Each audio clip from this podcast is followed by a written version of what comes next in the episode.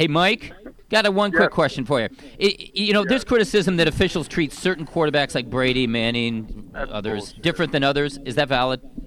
That's bullshit. I mean, Cam. I mean, Cecil Newton comes out and says that you know that Cam doesn't get treated, you know, like other quarterbacks. Well, show me the numbers. I said, show me the numbers, and our guys did the research.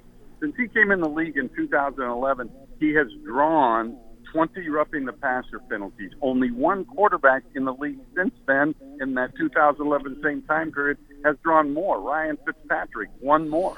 And there were two unnecessary roughness calls, although no roughing the passer, but late hits on Cam were called last year.